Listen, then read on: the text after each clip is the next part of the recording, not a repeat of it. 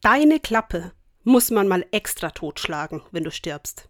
In meiner Familie habe ich diese Aussage schon öfter gehört.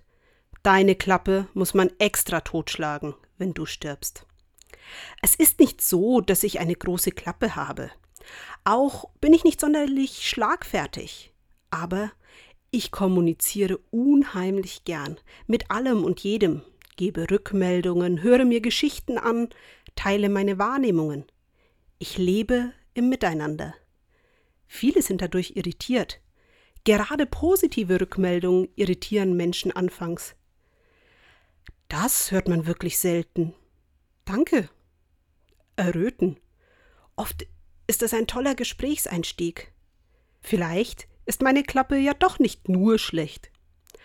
Auf der anderen Seite kann es natürlich ziemlich unangenehm sein, wenn ich meine Klappe einfach nicht halten kann wenn ich auch unbequeme Wahrheiten aussprechen muss, weil ich manchmal einfach nicht schweigen kann. Auch Gott texte ich oft zu. Im Alltag, beim Autofahren, egal wann. Hätte er das nicht gewollt, hätte er mich sicher anders gemacht.